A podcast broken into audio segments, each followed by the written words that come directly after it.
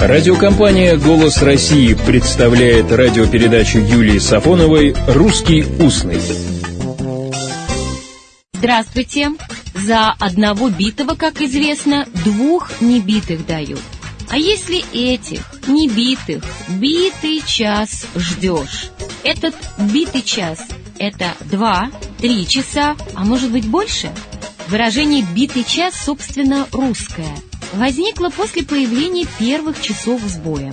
А тогда слово «час» имело значение «время». Кстати, это значение «час», «время» осталось, например, в выражении «в добрый час» и в поговорке «часом с квасом, порой с водкой».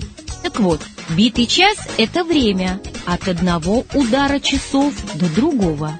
Конечно, даже в битом часе 60 минут. Но хуже нет, чем ждать и догонять. Вот бой часов и бьет по нервам ожидающего. В 1404 году великий князь Василий Дмитриевич приказал соорудить башенные часы в Москве, одни из первых в Европе.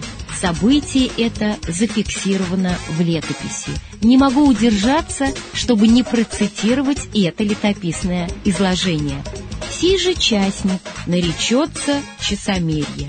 На всякий же час ударяет молотом в колокол, размеряя и рассчитая часы ночные и дневные. Него человек ударяше, но человека видно, самозвонно и самодвижно, страннолепно, не как осотворено есть человеческую хитростью, преизмечтано и преухищрено.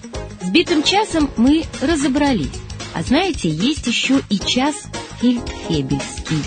И хотя фельдфебелей уже нет, а час фельдфебельский остался. И никто не знает, сколько в нем минут, сколько секунд, потому что фельдфебельский час – это устарелое выражение о времени, когда кто-либо бывает пьян. Выражение «фельдфебельский час» связывают с обыкновением этих нижних чинов царской русской армии напиваться в определенный час. Какой? Когда их не потребует начальство. А есть еще и часы архиерейские. Это устарелое шутливое выражение. Так говорят о том, кто явился с опозданием, но ссылается на свои якобы точные часы. В основе таких неточных часов народная шутка. Церковная служба проводилась и проводится в одно и то же время. Прежде прихожан созывал колокол. По звону определялось и точное время. А в праздничные дни службу проводило высшее духовенство. Нередко и сам архиерей. И его иногда приходилось ждать. Вот и появились эти точные неточные часы. А вы помните, счастливые часов не наблюдают. Всего доброго, добрых слов и добрых встреч.